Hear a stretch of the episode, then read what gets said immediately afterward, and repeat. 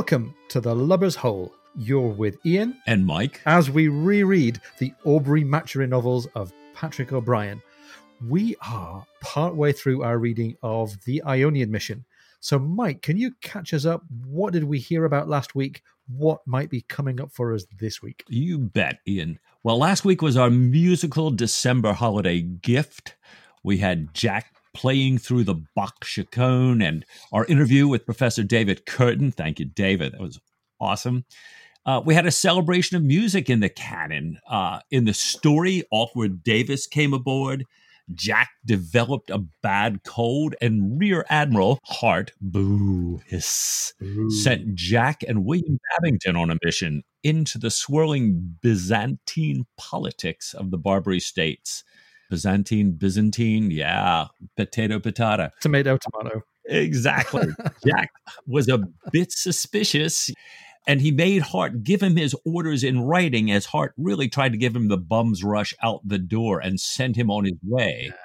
This week, the Dryad and the Worcester set off to rendezvous with the Polyphemus and complete their mission. We muse on what is and is not poetical, and Stephen Maturin away on an intelligence mission, misses a rhinoceros and thousands of flamingos. Jack's cold continues to dog him. He misses Stephen, and we have the possibility of some unexpected action, usually the perfect thing to set up our hero, Jack Aubrey.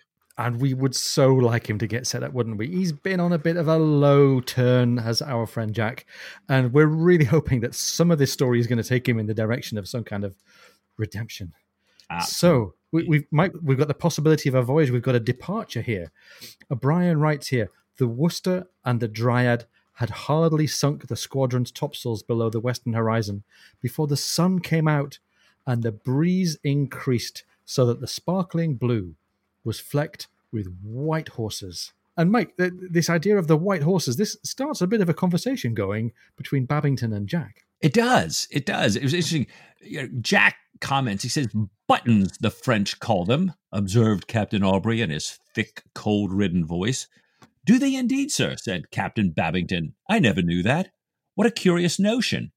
Well, you could say that they are as much like sheep as they are like horses, said Jack, blowing his nose, but but sheep ain't poetical, whereas horses are. Are they really, sir? I was not aware. Of course they are, William. Nothing more poetical, except maybe doves, Pegasus, and so on. Think of that fellow in the play that calls out, My kingdom for a horse. It would not have been poetry at all had he said sheep. well, Ian, uh, this white horses thing, this was new for me, but I understand pretty common for you. Well, yes, it's a common phrase used to describe the state of the sea when you get um, little breaking peaks on waves. And if you turn to the old Beaufort scale. In fact, not so old. The Beaufort scale that's still used in lots of countries, including the UK, for forecasting and describing weather. White horses is used as a kind of scientific description to talk about these breaking caps on waves that you get when the wind is blowing more than about 10 or 11 knots. So, white horses, pretty routine, I would say, as a, as a naval description. But we've got this brilliant little piece of Aubreyism going on here. He's picked up on the idea that the French might call them something else. And Jack says button. And Mike, I think the French might be talking about mutton. Yeah. So, you know, it's really something, like you said, this real Aubreyism this between buttons and muttons that the French here, and, and, and your French is so much better than mine would ever hope to be, that this word is mutton or mouton yeah. in French. So I guess Jack has taken the the mutton made it sound like button, but the meaning being in English for mutton being sheep. And now we're sheep not being poetical here. Yeah. Uh, by, by the way, I'm going to put in a vote for. Sheep can be poetical. You know, ask ask William Wordsworth. I think he could write poetically about sheep. But we even looked on a, a French translation website, and somebody who's an authority on the language said that the French people do call white wave caps, white horses, as we'd say in British English. They do actually call them sheep. Mouton. Mouton means vague écumeuse d'une mer agitée, foamy or breaking waves on a uh, agitated or rough sea. So there you go. You know, another little uh, O'Brian nugget here.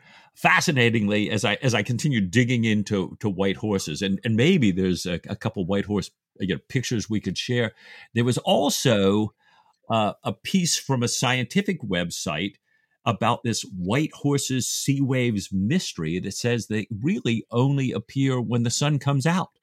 Uh, which turns out to be related to the sun's electricity. So you see these pictures where in shadow you don't see the white horses, but in sun you do.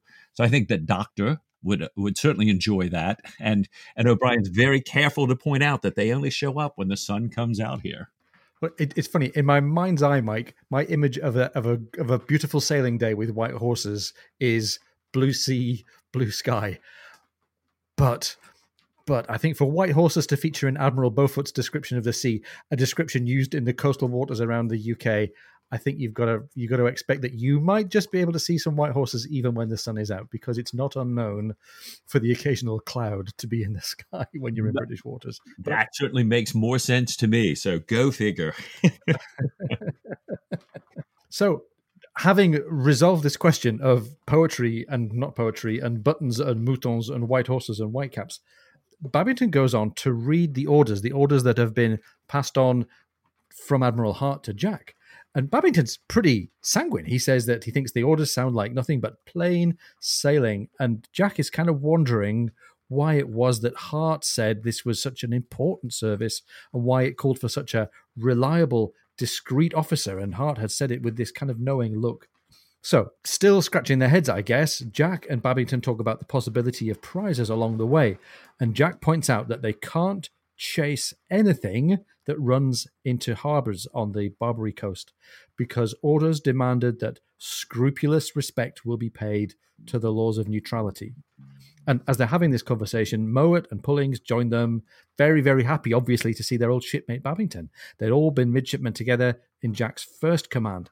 And it's really nice, Mike, that Patrick O'Brian notes that none of them were jealous of Babington getting his step, getting his command. Babington was the youngest of them, already a lieutenant, likely to be made post in a few years, which puts him on the career track towards admiral, same as the same career track that Jack is on. Whereas the other two, Mowat and Pullings, without a fortunate turn in their career or without any interest on their behalf, likely to retire as half pay lieutenants unless they get some kind of good fortune, like taking part in a successful action. So it's nice that they're all able to enjoy Babington's success on its own terms. And meanwhile, they're wondering who the lieutenant might be in command of the Polyphemus, knowing that these officers are desperately obscure. You know, the, the lieutenant in command of a transport is likely to be outside all hope of promotion, almost outside the service. And then Pulling says, maybe some broken winded old lieutenant, and with a wry grin he adds, Not but what I may be precious glad to hoist a plain blue pennant and command a transport myself one of these days. Oh, and God bless Thomas Pullings and his gracious humility. I, I just love this, right? With you know, Mowat and Pullings loving Babington's success, not being that, you know, comparing themselves to it, like which we see so many times in other officers in the Navy here and and all, all over the world and everything. So these are really gracious people. I do love it. Well, they don't have to wonder long about that lieutenant because they find that the Polyphemus is waiting for them. And Jack describes him as sailing in a most seaman-like manner. So not not at all kind of some old lieutenant that doesn't know what he's doing. It actually turns out to be Patterson, who they know, who's much older. He's you know, one armed or at least one hand. And his sailing really impresses Jack. And as they draw closer, though, Jack and the entire ship's company's attention are drawn to what appears to be this large gray gun being trundled up and down. And as they get even closer, Jack asks, he says, Mr. Patterson, what is that creature abaft the foremast? It's a rhinoceros, sir, a rhinoceros of the gray species, a present for the Pasha of Barca. What is it doing? It is exercising, sir. It must be exercised two hours a day to prevent its growing vicious. Well, then carry on, Mr. Patterson. Do not stand on ceremony, I beg. No, said Patterson, and to the seaman in charge of the party, carry on, Clements. it's the most bizarre thing. I mean, it's a Patrick O'Brian classic move, right? We have right. Uh, an animal placed almost completely out of context aboard a ship. And it's not just any old animal, It's a rhino. Right. So uh, O'Brian goes on. He, he, he describes the behavior of this rhinoceros as it's hoisted up on deck and allowed to exercise. As though some spring had been released, the rhinoceros and its crew started into movement. The animal took three or four twinkling little steps and lunged at Clemence's vitals. Clements seized the horn and rose with it, calling out, Easy there, old cock. And at the same moment, the rest of the party clapped onto the fall of a travelling Burton, hoisting the rhinoceros clear of the deck. It hung by a broad belt round its middle, and for a while its legs ran nimbly on. Clements reasoned into its ear in a voice suitable to its enormous bulk, and thumped its hide in a kindly manner. When it was lowered again, he led it forward to the foot of the foremast, holding it by the same ear and advising it to step lively, watch for the roll, and mind where it was coming to, not to crush people with its great fat arse. And then we have this description of the of the rhinoceros walking meekly with only occasional skip and thrust, and hoisted again, turned and led forward to and fro under the fascinated eyes of the Worcesters until it was brought to the main hatchway. And it's it's such a clear picture in my mind's eye, Mike, of this rhinoceros being gingerly lifted up and uh, permitted to walk a few steps on the on the deck of the ship and even that Clements gives him a ship's biscuit and blindfolds him, and we have this image of the the rhinoceros with its ears down and its legs out sideways, being completely transformed into this really meek, subdued, really scared animal. And we get lots of empathy for the rhino, I think, which again is a classic O'Brian move, I think. You've got to wonder where does O'Brian come up with this stuff? You start wondering, wait a minute, every time we've had, you know, a praying mantis or something like this, there's some reason that O'Brian puts this in here. What do you what do you think? Well, you've got to wonder. So we're, we're given this outsider's view of uh, an apparently big and forceful being lumbering around on the deck of a ship, apparently right. being cared for by well-meaning minded. Is, is the is the rhino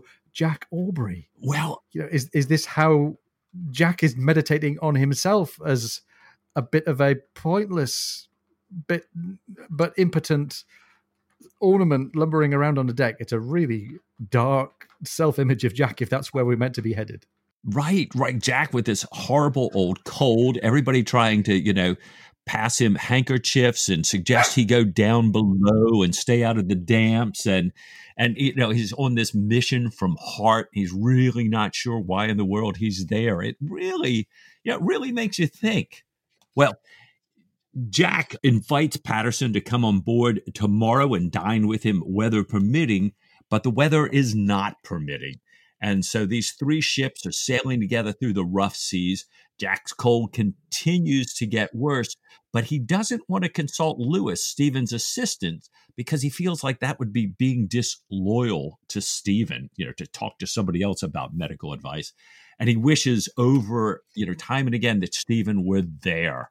Um, he does try some of the remedies that his officers suggest, and and especially the wine seems to be a big hit he's feeling a little bit better. and so he spreads the ships out so that they cover more territory, hoping they might spot a prize as they cruise along.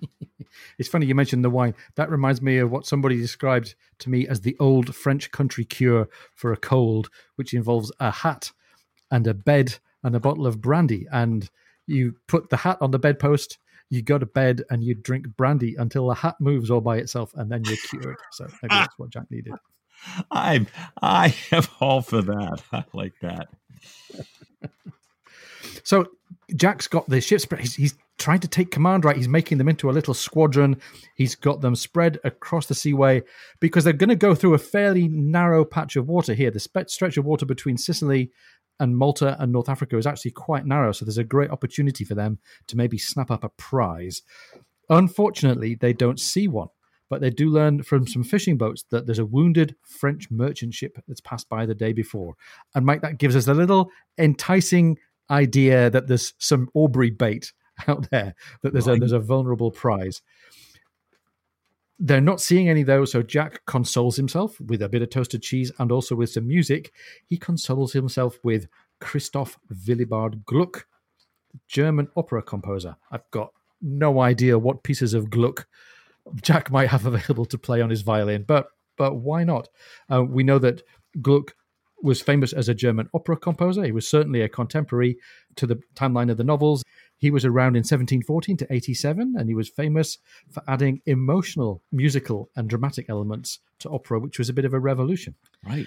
Huh. So good, good old Gluck. As Jack listens through his open skylight, he hears the hands dancing on the forecastle. It was a cheerful sound, says O'Brian, one that he loved to hear as signifying a happy ship. The confused, distant noise, the familiar tunes, the laughter, the clap of hands, and the rhythmic thump of feet was full of memories for him too, as he wandered up and down his spacious, lonely domain, cocking his ear to the sound of Ho the Dandy Kiddie-O.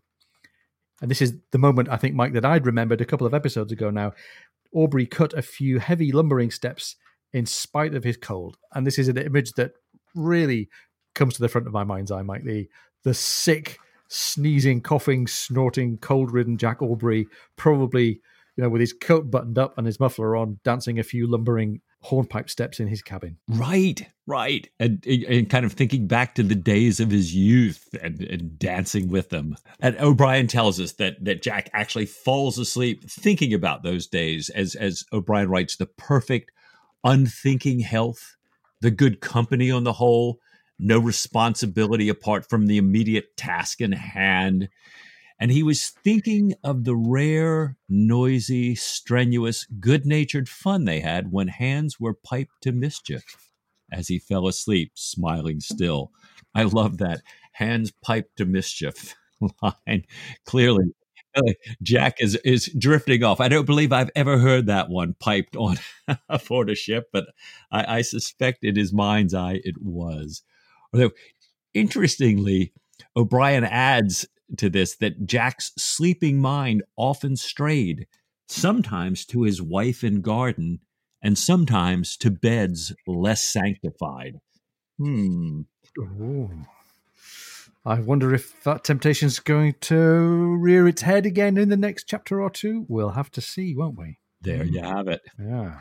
Thursday dawns, and all hands have got laundry hanging out to dry on the deck, and Jack joins the wardroom for dinner.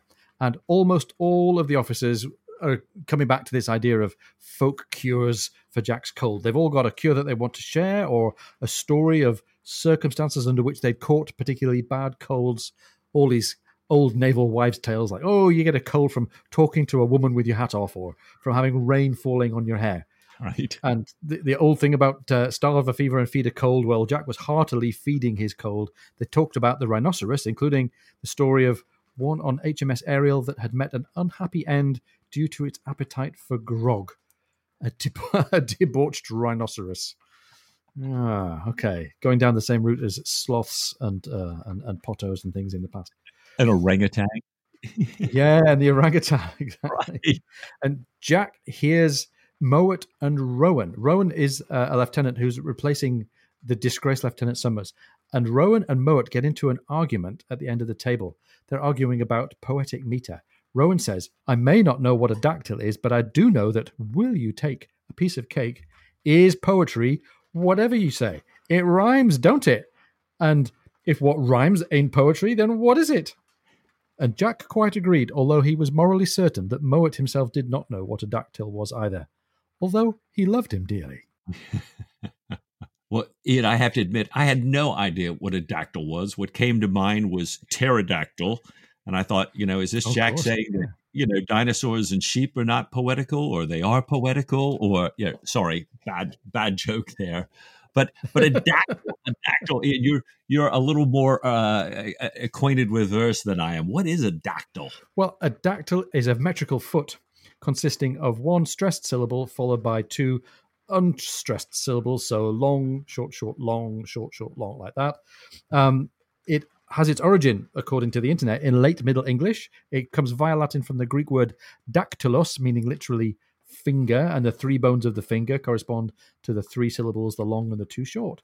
Ah. And therefore, the idea of a pterodactyl being a dinosaur whose fingers have an important function. In this case, they play the they form the function of a wing. Right. And this is we're making a connection here. We've got poetry about sheep, and now we've got poetry about fingers. we had Jack's earlier instructions to Babington about what's not poetic. Right. More seriously, what, what's going on here? We're being asked to speculate a lot about what poetry is and what it isn't. And Mike, it, it, it seems to me that there's lots of shifting meaning going on here. You know, things that are presented to us as real descriptions in the real world are symbols for something else. And we're getting allusions to what might be going on, what might be going on with Jack, what's going on with his character, what's going on with his mission. What do we observe, and what's the non real meaning behind it? What has Admiral Hart said in Jack's orders, and what might be the unspoken meaning behind that as well? There's a little bit of what, what I think a literary critic would call semiotic drift going on in the descriptions here. And this poetry stuff, I think, is inviting us to speculate about that. Yeah, absolutely. Well, un- unfortunately, we don't get to hear the end of that particular poetry discussion because word comes into the to the wardroom that the dryad who had parted company from Medina is now seen headed straight back to the Worcester. And it turns out she is, in fact, flying out from the land with what's described as an extraordinary press of sail so Jack mm-hmm. raises his royals and staysails, and the ships fly toward one another. The speed, O'Brian tells us, lifts Jack's heart. But he does notice that his men really need to be better drilled for emergency situations, anything outside their usual routine, which the lubbers seem to have learned.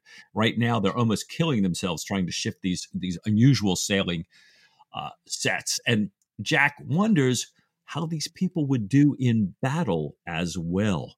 The Dryad, however, is handling itself beautifully.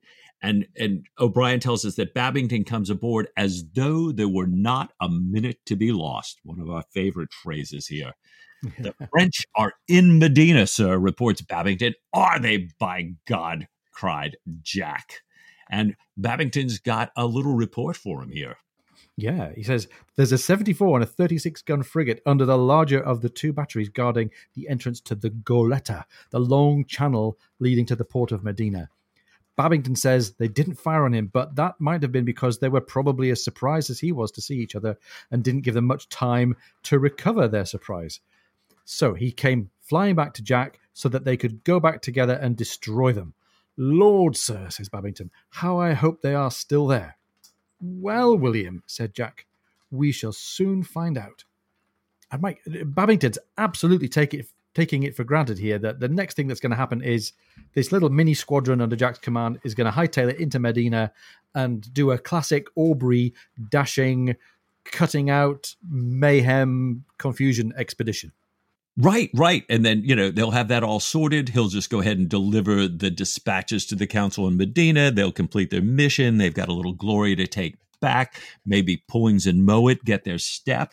You know, this looks like, you know, this is this is where we always go, right? This, these are great Patrick O'Brian straight ahead stories. Yeah. So they're, they're diverting inshore to the North African shore to this place called Medina.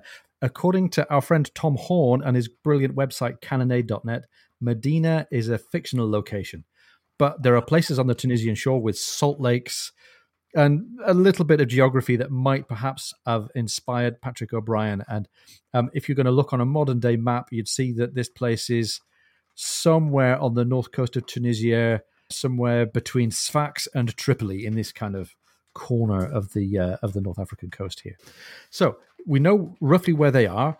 Jack is really hopeful that this little French squadron has put to sea quite apart, he says, quite apart from the whole thorny question of neutrality, an action against moored ships was not unlike a soldier's battle. The unpredictable sea changes weren't there. Superior seamanship could not seize upon a shifting slant of wind, the tail of a current or a shoal, and turn it into a decisive advantage but would have to fight a motionless opponent, one unaffected by the breeze or the lack of it, with his hands free to fire the great guns or repel boarders. At sea, he says, there was room for maneuver, room for luck. And he was a great believer in luck. Mm, wow. And, and and luck has been playing along in this tale, you know, Jack thinking that perhaps his luck is going the other way. So here we're counting on luck heading into an action. Well, Jack sails to where he thinks the French are most likely to be in the morning if they put to sea. Um, if he was right, they would have the weather gauge, which could help even the odds. He's thinking to himself that that he could engage the 74 and, and border and take her. He's not worried about that. But he's concerned that the Dryad and the Polyphemus really could not take a well handled frigate except by very clever maneuvering and help from the Worcester, you know, kind of drawing fire and, and, and using her batteries there. So, you know, in Jack's mind, they would need luck and they would also need a less skillful opponent. But in Jack's kind of rethinking about his encounters with the French, they're not usually less skillful. Well, they sail on Jack is snorting along the way. He's drinking lots of hot lemon to try to help his cold. And and I, you know, I, I, want to point out that you know we just have not been pointing out all the references that O'Brian keeps inserting about this cold. All of you know Pullings telling Jack to go below to avoid the damp. It really um, you know it just, just keeps repeating itself here. But Jack does seem a little bit up to his old form because he's thinking now to engage in this battle, he's going to have to fire both sides of the ship simultaneously. That's not something he's had his crew practice, and he's got them on it now. He's got them firing both sides. So, as Jack is heading in for Medina, drilling the crew in their gunnery, um, Lieutenant Patterson and the Polyphemus learns that the French have not left the harbor. So, Mike, already one of Jack's hopes has been dashed. His hope was that they could engage on the open sea with room for luck and maneuver, but the French have, if anything, moved closer to the mole in Goleta. And Jack notices how young Patterson looks. Patterson's this old grey haired lieutenant, but his eyes were as bright, it says, as bright as his steel hook. Everyone's elated, everyone's excited about the prospect of going into action, but we hear that Jack wondered at his own lack of joy. This was the first time that the prospect of action had not moved him like the sound of a trumpet. It was not that he dreaded the outcome, although this engagement was of that uncomfortable sort called a point of honor fight, an action where one's force was just too great to allow a decent, unblameable retreat, yet not great enough to give much reasonable chance of success. And he goes on to talk about how Jack's mind is too much oppressed by material worries, and we get this really strong impression, Mike, of a Jack Aubrey who's got doubts. And it's never happened before, as the author says, it's never happened before that Jack, on the way into action, is in any way inclined to doubt himself or his ship or his crew. And he's got some self awareness. He recognizes that this is a first time for him and he's really unsettled by it and he shakes it off a little bit by assuming that everything's going to be okay. He assumes that once the dust starts to fly, it will all be okay. So he heads off for Medina as fast as the stiff breeze would carry them. Yeah, it, it is really interesting. You know, as you point out, you know, Jack, we haven't seen this before. And he's, you know, he, he keeps thinking back about this neutrality and what's the, you know, the attitude of the Bey of Medina going to be. And, you know, he's just got these, all these other things on his mind. Really unusual. They cast aside momentarily as they get closer to shore here because they see all these files of camels ashore. And and O'Brian writes that 10 or 20,000 flamingos fly overhead. And of course Jack's reaction we know exactly what Jack's thinking is. How I wish the doctor was here. He says this and and he's kind of expecting Pullings to join in but Pullings only replies with a very formal yes sir and Jack turns to look at Pullings and realizes that all the ship's eyes are focused on him. He knows that they're longing to clear for action. And O'Brian writes that the moral pressure was as perceptible as the warmth of the sun. And after a moment's listening to the sudden outburst of goose like gobbling from the flamingos, he said, Mr. Pullings, let the hands be piped to breakfast. When they finish, we may go to quarters. And he starts to continue on to say something about them taking advantage before the fires are put out, but he just gets cut off by this incredible fit of sneezing and can't go on. And and O'Brian tells us that instead of inviting Pullings and a couple midshipmen to breakfast like he would do routinely and especially before a battle, that O'Brian says that Jack is just too tired from his sleepless night from his cold, and that he eats alone and does not have his usual hearty appetite before battle. And then there's this really telling moment as the carpenter and his crew come to tear down his cabin to clear for action. Jack asks them to take particular care of the doctor's object, this dressing case that's currently doing duty as a music stand with all the ornate decoration and the hidden compartments and drawers and stuff. And the carpenter says, Don't you worry, sir, I've already made a special case for it, and goes on to say, It's not an article that should ever have gone to sea still less into action. Yeah. And Mike, again, a bit of a bit of poetry, a bit of imagery here. Is it the object, the dressing case that shouldn't have gone to sea, or is it Aubrey? Right. Aye, aye, aye. Right. Exactly. We're you know you're really wondering here, and this, you know, and I'm also getting a little bit of concern here because we keep mentioning Stephen's gone, Stephen's gone. Jack won't take medical attention from anybody else. I'm going whoa, whoa, whoa, whoa is is Jack going to have another one of his fabulous wounds here, and Stephen's not there? Is Jack really not made, as you say, to be going to sea right now? Much less into action. Yeah, I'm. I'm. I'm. Uh, Brian's got me here. I'm. I'm ready to find out what happens. Yeah, yeah. Some very ominous portents being thrown into the storytelling at this point. As usual, though, Jack's got a really great picture of the whole scene of the battle. He's surveying everything before they go in. He sees this large number of fishing vessels sailing around them. He checks over the Worcester and its crew, and everything and everyone seems to be ready. Some of the crew members remind Jack of past victories, and that's a really great way to you know reinforce a bit of confidence, a bit of status in Jack's mind.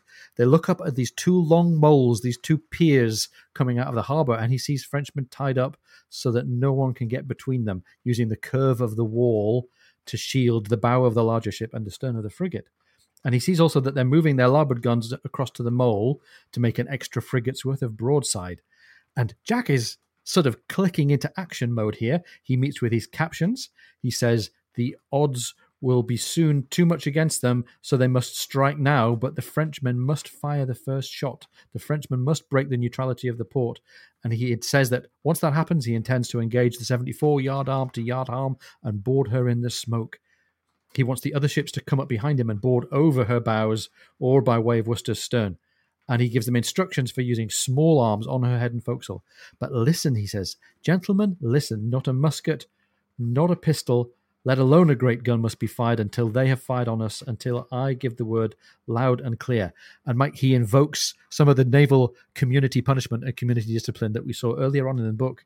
He says, Tell your officers and midshipmen, any man who fires before the word shall have 500 lashes, and by God's name I mean 500 lashes, and the officer whose division he belongs to shall be broke this is really, really direct, serious, stern command by Jack Aubrey. And for a little while, I'm really, really happy to read about this, Mike. He's got great insight, he's got great strategy, he's got great powers of command and decision. And this looks to me like the old Jack Aubrey getting his game on again. It, it really does. And, and, and, you know, Patterson sort of emphasizes that as they're, you know, Patterson and Babbington and Jack are talking there. He says, you know, don't you worry. You know, I've never known a Frenchman to respect a port's neutrality if the odds were in his favor. So everybody sees that, you know, the odds are in the French favor, but we've got Jack and we're going in and we're all excited about this. Uh, so they beat the quarters. Jack sends the Marine captain and a party of his men into small boats hidden from view to go around the enemy's stern and then to come up and attack the guns on the mole, capture those guns, and use them against the frigate. He has the gunner reload with chain shot and bar to destroy the enemy's boarding netting. The bosun is instructed to lash onto the Frenchman once they approach. And he's, you know, Jack's really pleased with everybody's attitude about how many things have already been taken care of that he's ordering from. And, and we're, like you say, and we're pleased to see Jack is like completely in charge, making these decisions, giving these orders. And then he gathers all the men together. He tells them the plan and he closes it with repeating his warning about the 500 lashes. And the crew who who don't necessarily expect Jack to be the best of orators is is not very inspired by that part of it. But then he finishes up and says four rounds brisk and then board and they're they're happy again. They're liking that much better. Yeah and i think it's really significant that we hear about this not by way of Jack evaluating the plan or other captains taking part in the plan. We hear about this in in terms of the crew's response to it and the crew's confidence and the crew's esteem for Jack. And that's clearly something that's very important to Jack. And I think that's what's being placed at risk here. Yes. So Killick begrudgingly brings Jack his second best uniform. He Killick really doesn't want to risk any proper bullion, doesn't want to risk good uniforms, good epaulets, good anything. Um, but he does also, bless him, include a fresh supply of handkerchiefs so Jack can blow his nose. So while all this dressing and nose blowing is going on, Jack's reflecting on the plan and he thinks, well, it's a bold plan, but a lot depends on the reaction of the French. If the French think that this transport, the Polyphemus, is carrying a regiment of soldiers, they might lose their confidence, and that might that might sway the battle in favor of you know a, a response by the French. Yeah, he doesn't want to be the one that violates the neutrality. Jack certainly is most worried about that. That really just seems to be uppermost in his mind right now. So they're standing in, and just as they approach the mouth of the Goletta, the mouth of this inlet, to come round the island and engage the Frenchmen, a swarm of shrimp boats come swarming out and cut them off. They slow down, they holler, and the boats swerve off a bit. And as they're about to turn, the shrimp boats come back across and head between the British ships and the French ships. So there's now a score of brown lateen sailed shrimpers between Jack's command and the French sitting there with their gun ports open. And Mike, I think this is the moment where O'Brian does what he so often does and undercuts all the planning and the preparation and the anticipation with a little bit of circumstantial change coming out of left field. These shrimp boats. Jack can't move in and grapple the Frenchman without crushing these shrimp boats. The master suggests squeezing them, but Jack orders them to haul their wind, and in these seconds they're committed to sailing past the Frenchmen. So the Worcester, the Dryad, the Polyphemus, and the small boat submarines sail past the Frenchmen, waiting for the guns of the ships and the guns of the battery to open up. I'm, I'm reading this and I'm just really tense here. I'm wondering if they're about to get blown out of the water. I'm wondering, you know, who are these shrimpers? They've all come out together. They're blowing conches. Is this some innocent festival or celebration? Or is this, you know, kind of conspiring between the French and the locals to, you know, make sure that the English are the ones that violate the neutrality? Um, I, I don't know. But as you say, this incredibly well planned strategy is just completely disemboweled at this point. Yeah. And now to, to pile on the agony, the shots don't come. So the French are clearly not on, on a hair trigger to break neutrality as the, as Jack had perhaps hoped.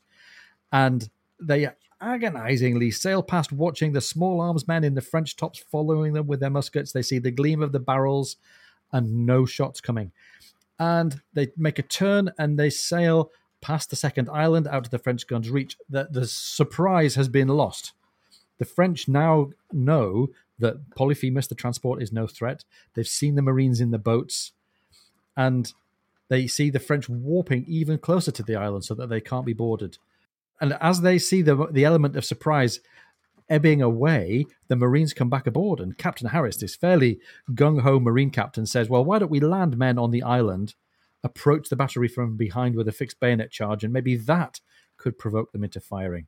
But Jack's got this vision of seeing all the crowds gathering on the mole. He's concerned that the Marines charging down the hill might fire first in their enthusiasm and open fire on the locals or even on the Bey's troops. And without exact timing, and I think also exact discipline, the Marines could be left to the mercy of the remaining French guns. So Jack says, Thank you. I have a new plan. I'm going to go beyond the French, drop a stern anchor, and swing around. They start a second run at the French, and they come to the turn. They see the French just about to place a carronade that would have commanded that spot. And they realize that they've just about missed their opportunity here. They come round into the Frenchman's Bay with their axes at the ready, ready to drop the anchor at a run, ready to back the main topsail and come to a halt and wait for the first gun. But neither the shot nor the order comes. They sail past the French, slightly below the Frenchman. They can't see over the Frenchman's hammocks onto her quarterdeck. All the French guns are run out. The waist of the French ships are lined with soldiers, and in the tops they see the same musket barrels pointed at Jack, following him. And it's agony. They sit side by side, almost quivering with anticipation. No one's firing And then suddenly a gust of wind sends the Worcester forging slowly ahead. And it says in the text, after a few seconds, it was clear to Jack that the French commander's orders about firing first were as rigidly and strictly obeyed as his own. Jack gives the order to move forward. As he passes the frigate, he looks down, sees her captain, and in the text it says, Their eyes meet, and at the same moment, each moved his hat to the other. Wow. Gosh, the tension, you know, there's just no release here. There's, uh, and, you do have, I guess, this moment of this chivalrous gentleman's kind of honor between officers, I, I, which I love, but I'm just, I'm just like all tightened up, going, "Come on, come on, come on! Somebody fire!" And nothing yeah. happens here. I mean, we've had some chases and some sort of glancing actions and shipwrecks and various other things have happened at sea, but we haven't really had a warm-blooded yardarm to yardarm naval fight for what four or five books now, Mike. And as readers, we're desperate. You know, come on, let's have you know, let's have the thrill of the action. But no, it says in the text, Jack was perfectly convinced that the Frenchman in command was determined not to fire the first shot. And since there might be some fool among the thousand men moored against the mole, he led his ships up and down again. Wow. Fools there may well have been, but none in charge of a gun or even a musket. And the French were not to be provoked. May we not try just once more, sir, giving them a cheer as we go down? asked Pullings in his ear. No, Tom, it will not do. If we stay here another half hour with the breeze veering like this, we shall never get out of this goddamn bay, wind bound for weeks, mewed up with these miserable brutes. So he orders the master to take them out of the bay and shape a course for Barca. Wow. You know, you can can only imagine what they're feeling on board here. You can only imagine what Jack is feeling. But O'Brian, to his credit, doesn't force us to do that. He writes about Jack. He took a few turns up and down the quarterdeck in order not to evade the disappointing looks of the crews housing their guns, the sullen, disappointed atmosphere, the flat sense of anticlimax. The ship was profoundly dissatisfied with him. He was profoundly dissatisfied with himself. And here we end chapter six. Mike, this is this is like a reflection on 2020, isn't it? it's so true. Oh my gosh. Oh gosh. So, Mike, we've got to the end of this chapter and we've got to this moment of looking back and reflecting on what it's been like. And maybe this is a good moment for us to say as we come to the end of the year as as 2020 slips its cable and lets fall its topsails and heads back into the fog bank from whence it came. We've got what 37 38 episodes into the podcast. I want to say thank you to you anyway mike for, for joining me on the crazy journey. But perhaps we can also take this moment to reflect and say thank you to lots of other people who've helped us out on the podcast so we want to say thank you, first of all, to the two people who've suffered most at the hands of me and Mike sinking so much of our time into this podcast. That's Annie Shank and Joy Bradley. Thank you, ladies. Yeah, and and all of our love to you. Yeah. We've had some outstanding guests Karen Millyard, Jeremy Raymond, Tom Horn, Brian Wilson, James Albright, Gord Locko, Eva Sander, Adam Frante, Rachel McMillan, and most recently, David Curtin. Thank you. Thank you so much for joining us. Thank you for joining with our Patreon supporters on Zoom for a, a year end celebration here. Oh, and speaking of the Patreon supporters, we want to say thank you to everybody who's most recently joined our band of supporters on Patreon. You're really helping to cement the future of the podcast and to help us um, stay focused on the things that uh, that allow us to make our best contribution. So, Patreon supporters, I'm going to name you all. I hope this isn't embarrassing. David Catania, Cat Nope, Snarked, which I'm pretty sure is a screen name. Thank you, Snarked. Mark Pruitt, Tony Millionaire. Also, think that might be a screen name, but that's fine. Thank you, Tony. Bella Markman, Alan Huffines, Stephanie Nolte, Nancy Salachinsky, Rob Boughton, Galak, another screen name. Thank you to you. Mark Iliff, John Scott, Eric Latimer, David Michael, Dave O'Christie, and Mike, looking down the list of people on Patreon, there's some dude called Mike Shank. We should thank him as well. Well, I know, Ian, you devote such an incredible amount of time to this, and, and, we're trying to defray some of your editing time. So I'm delighted to be a Patreon supporter as well. Uh, well, thank you. We've got our occasional editor, Sam Luce, who's done a phenomenal job. And every once in a while, thanks to your kind Patreon support, Ian gets to spend a little extra time with his bride and family. That's right. So thank you, Sam. We also want to say thank you to all of you who've joined the conversation with us on Facebook at facebook.com forward slash lubbers hole and on Twitter at whole lubbers all of the great banter and commentary and ideas and suggestions and feedback for the show. We've really enjoyed that. Thank you all. And I think most of all, to all of you, dear listeners, who have followed us all the way from the beginning here to episode 38 and hopefully beyond. A glass of wine with all of you. Amen. So, Mike, what do you say? In 2021, should we have a little bit more Patrick O'Brian? Oh, Ian, I would like that of all things.